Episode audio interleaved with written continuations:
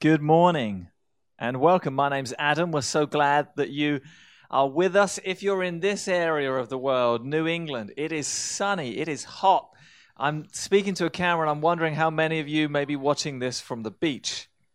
If you are, remember the suntan lotion. Uh, I don't want anyone to get too burnt today.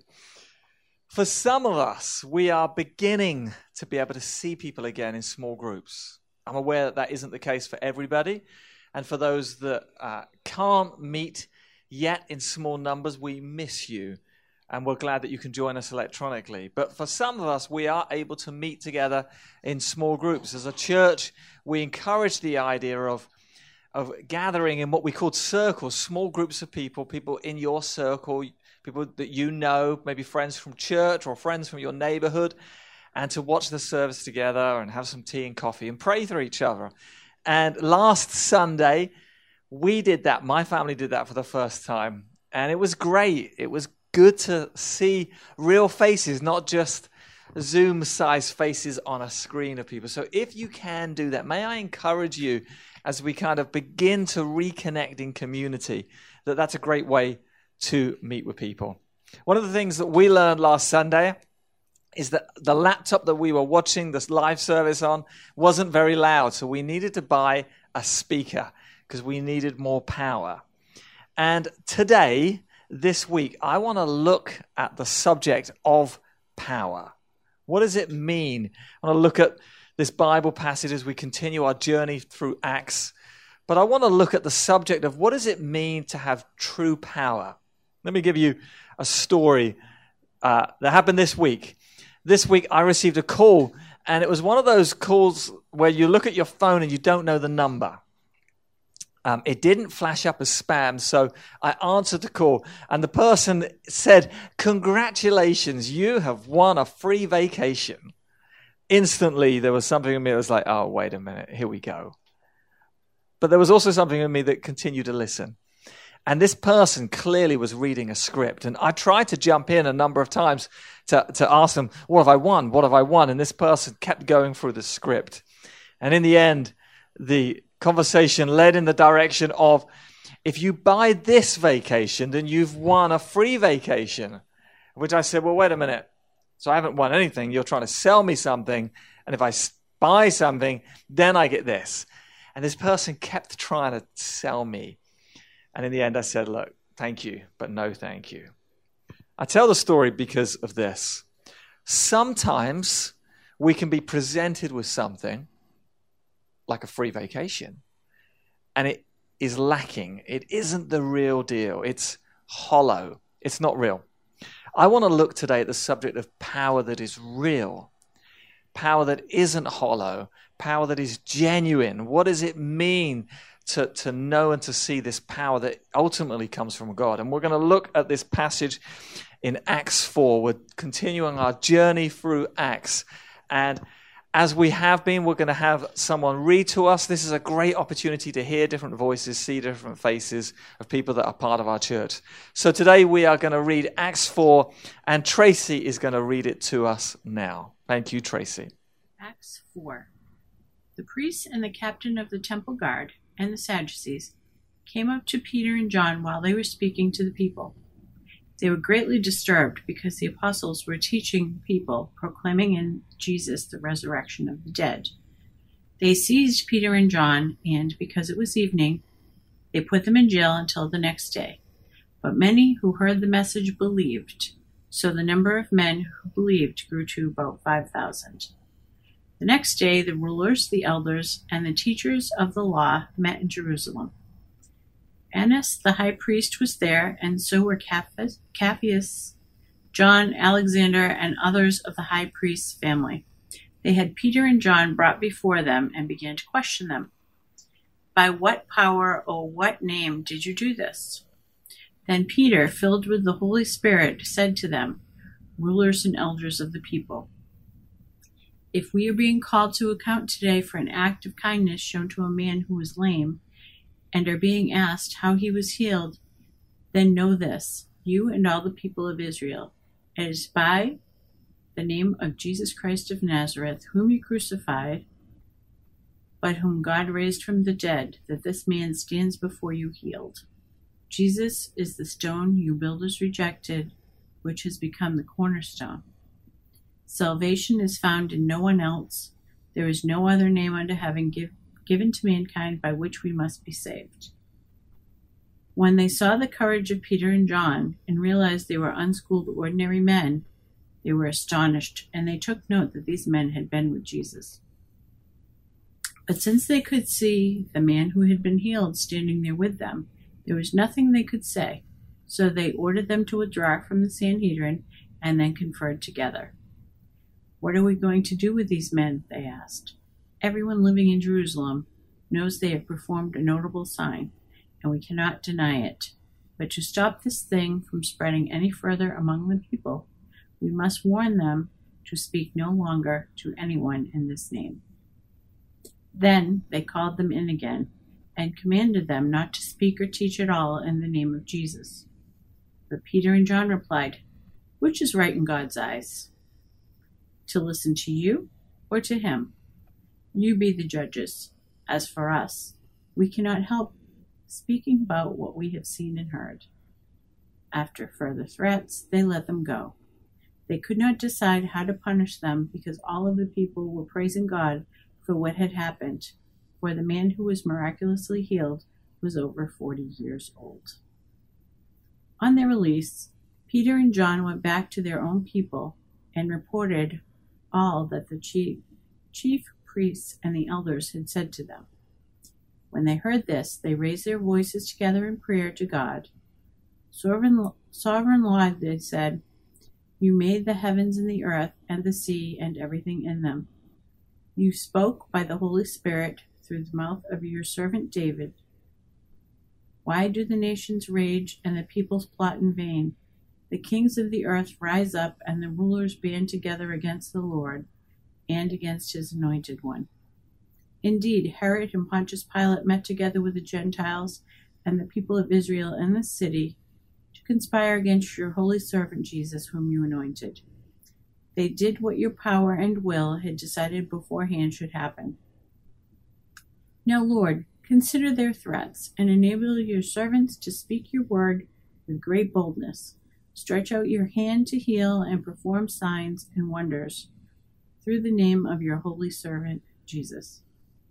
After they prayed, the place where they were meeting was shaken, and they were all filled with the Holy Spirit and spoke the word of God boldly. All of the believers were one in heart and mind. No one claimed that any of their possessions was their own, but they shared everything they had. With great power, the apostles continued to testify to the resurrection of the Lord Jesus. And God's grace was so powerfully at work in them all that there were no needy persons among them. From, for from time to time, those who owned land or houses sold them brought the money from the sales, and put it at the feet of the apostles, and it was distributed to anyone who needed it. Joseph, a Levite from Cyprus, whom the apostles called Barnabas, sold a field he owned and brought the money and put it at the apostles' feet. Thank you, Tracy. I love a good story, and this passage is a big story. It's an it's an action story. There's so much going on. There is this memory of this recent healing, and Peter and John are giving a defense for that. And there is this courtroom scene, and then there's this moment where they cry out for more of God's power. It's a powerful story. So, powerful words, powerful moments, powerful move of God. Where does power come from? I want to answer that question early I want to make this succinct and I want to land this in such a way that if you only remember one thing, I want you to remember this power comes from God, it doesn't come from us. Power comes from God. He is the source, Jesus is the source. You may know some powerful people. Power isn't something that you see on the outside. Sometimes people kind of present power like it's something that they wear, like a badge or a t shirt. But power comes from within. And power, ultimately, positive, good power, comes from God. I attended a conference a number of years ago. And there was a person there who I would describe as a powerful person. They were big and tall and they had a strong voice. But this person led a big church in one of the southern states of the USA.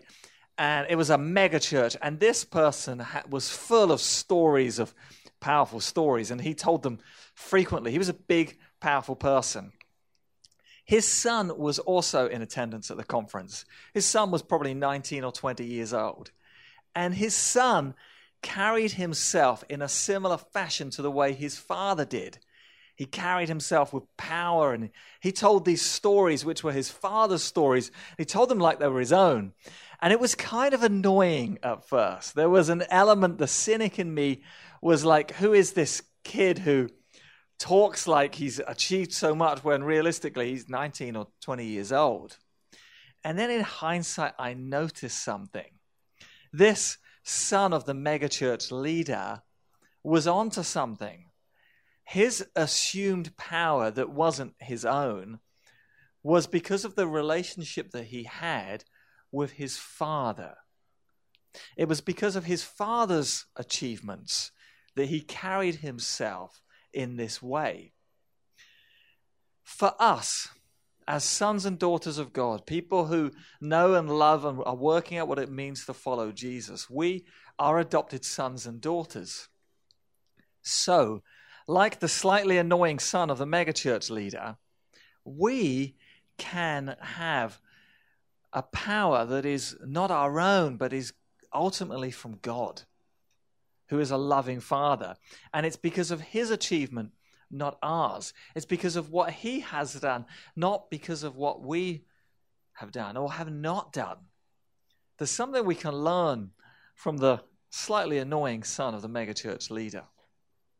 So, in this passage, I want to look at a few elements of it that stand out.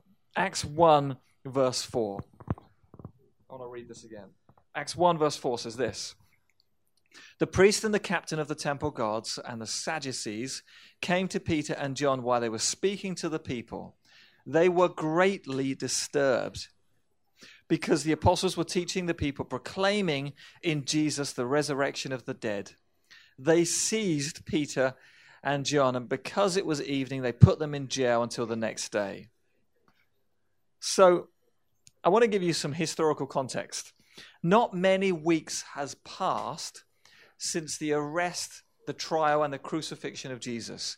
And this is the same court. This is the same people.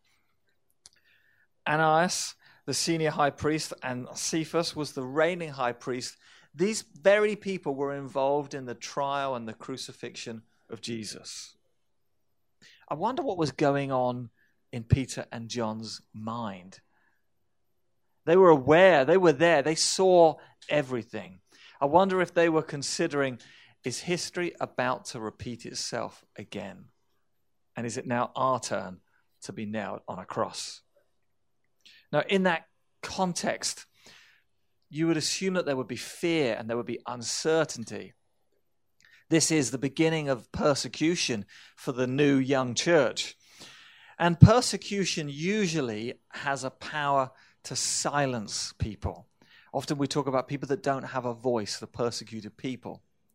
But in this context of persecution, Peter and John's voice gets louder and their confidence rises there is a power in this message that doesn't diminish but increases and flourishes. I believe that the gospel message isn't meant to shrink in times of persecution and challenge, but is meant to grow. And the power of the gospel is proclaimed louder in tough times. It doesn't dilute. Sometimes we feel weak. Sometimes we feel the opposite of power. Sometimes when hard times happen or things don't go to plan, we feel unable and incompetent. But true power changes that. True power that comes from God changes that. There's a beautiful passage in the Old Testament, in the in the uh, writing of the prophet Isaiah. I'll read it to you now. Isaiah 40, verse 30 to 31. says this Even youths grow tired and weary, and young men stumble and fall. But those who hope in the Lord will renew their strength. They will soar on wings like eagles. They will run and not grow weary. They will walk and not faint. We all at times feel the opposite of power. We all at times feel weak because power ultimately doesn't come from us. But as this passage tells us, those who hope in the Lord will renew their strength. I don't know what's going on in your life at the moment. I don't know how your week is going. You may not feel particularly powerful right now. May I encourage you to be counted among those who hope in the Lord, because ultimately, as I've said, power comes from God. He is the source.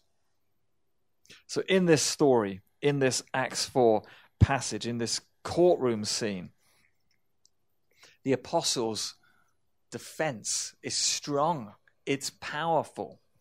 They have a confidence that when you consider the context and the recent history of the crucifixion of Jesus and that same courtroom scenario, they have an incredible confidence that when they're challenged, they don't shrink, they grow, they defend themselves.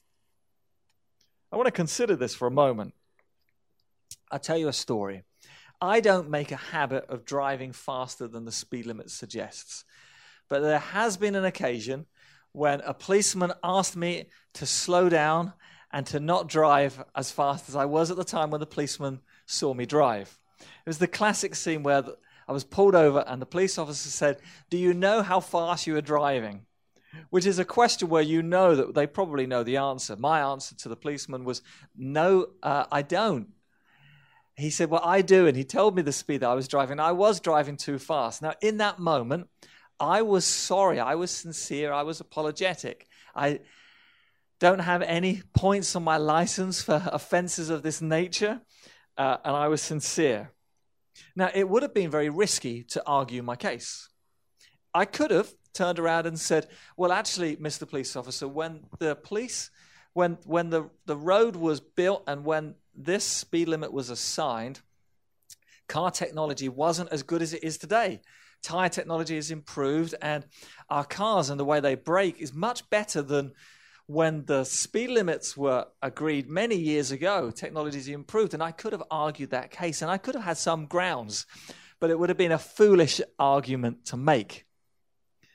But in this courtroom, in this context, where Peter and John are challenged they don't apologize for the potential offense of their message, but their confidence in the message grows. There's something I want to show you where this confidence comes from. In the passage in Acts 4, we read this It is by the name of Jesus Christ of Nazareth. Jesus is the stone the builders rejected, which has become the cornerstone. Salvation is found in no one else, no other name. And then finally, there is no other name by which we are saved. There are these four swift mentions of the name of Jesus because power comes from and is present and active and permeates, it flows from the name of Jesus. And the name of Jesus doesn't shrink us, it makes us grow, it gives us strength. There is power in the name of Jesus. So, how do you obtain this power? These disciples, for them, they didn't start with a lot of power. If you read the end of the Gospels, they're weak and they're feeble, but they're filled with the presence of the Holy Spirit, and the Holy Spirit always points to Jesus. And as I've said, power comes from God, He is the source. They are accused of preaching, proclaiming God's goodness. And they weren't scholars, they weren't studied, they were normal people like you and me. But they knew the power and presence of God and they couldn't keep it to themselves. There's this beautiful passage that's tucked away in the middle of this verse, which I want to I want to really highlight to you. I want to illustrate to you, and I want to ask you to respond to this in your own way. In verse 13, it says this When they saw the courage of Peter and John and realized that they were unschooled, ordinary men, they were astonished and they took note that these men had been with Jesus. There's two elements of this passage I want to ask you to consider. The first element is there is this recognition that these men, these people are not special. They're not extra talented, extra educated. They're ordinary people. I believe that the gospel and the power of God is for everybody and for anybody. The very ordinary people like you and me. All we need to do is say yes and, and welcome the goodness and the power that is the name of Jesus. I believe that the power and the presence of Jesus that enables followers of Jesus to perform these signs and wonders is also available for everybody. I believe that God speaks and we can all hear his voice. Sometimes we talk about this gift called prophecy, which is to make it simple, God speaks, we hear, and we communicate what we've heard. I believe that's for everybody. I want to encourage you, if you are meeting in circles, in small groups of people, I want to encourage you to pray for each other. And I want to encourage you to listen and to speak. It's not just my role, it's not just someone in my position, somebody holding a microphone at the front of a church service who can speak the word of God to you. You can read scripture, you can hear God and you can speak what you're hearing and seeing. Everybody and anybody can do that. I want to encourage you to do that in your circles. And then finally, to bring this passage together, this huge passage which is full of the power and presence of God. Where does it come from? It comes from God, He is the source. But there's this beautiful sentence. They realized that these people had been with Jesus. Ultimately, the power, the presence of God comes from spending time with Jesus. I love the idea that these people are known not just because of the signs and the wonders and the miracles, as good as that is, but what they're noted for, what stands out. It's almost like there's a perfume, there's a smell, you can sense something. That there is this awareness that these people have been with Jesus. May I encourage you to be one of those people who is known as someone who has spent time with Jesus. It's often said that we become like the people we spend time with. We pick up character traits. We, we learn different words. We're often changed by the company that we keep. May I encourage you ultimately that yes, power comes from God, He is the source, but it comes from spending time with Jesus. Not knowing where you are on your faith journey. For some, you may not know where you are. You may not even know if you have a faith journey. I want to encourage you that today you can respond. And for some of us, we've had a faith journey for a long time. Wouldn't it be wonderful if you were known as someone who has spent time with Jesus? And as they meet you this week, as they talk with you this week, as they inter- as people interact with you this week, may they sense this person is someone who has spent time with Jesus.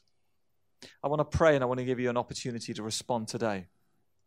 If you don't know where you are on this faith journey, I want to encourage you to pray a prayer along the lines that says, Jesus, I've messed up and I've missed the mark, and I know that and I recognize that, and I don't need to look inside of my life for long to find those things. Jesus, I want to invite you in. I want to be someone who spent time with Jesus. I want to exchange my life as it has been for a life that is good and is present and is with you. I want to encourage you to pause and to pray a prayer like that. And then for others, for many of us who we believe and we're working it out, but there's times when the idea of the power of God seems seems absent, seems somewhere else. You can't stoke the fire. You can't create power yourself, no matter how hard you try, no matter how much you pray. God is the source. Power comes from Him. May you be known as somebody. May we be known as a church that these people have been with Jesus. Lord, that is our prayer today. That is our hope. Father, that we will be known as people who have spent time with Jesus. Amen. If you're watching this on your own and you would like somebody to pray with you, uh, send us an email prayer at ssccma.com and we'll respond to you this week. We have a prayer team, we'll contact you and we'll pray with you. Uh, we'll listen to your story and we'll invite you to join the story that God is doing. Anyone and everyone can respond. And if you're meeting together today with others, may I encourage you, yeah, have some tea and coffee, but uh, pray to each other and be open to the idea that the power and presence of God is available for everybody and anybody. So pray for each other and be open to what God may do in your life. May you this week know the person and the presence of Jesus, and may you be known as somebody who has spent time with Jesus. Thank you for joining us. Keep up with us over social media and the other activities that we do in the week. Have a great week.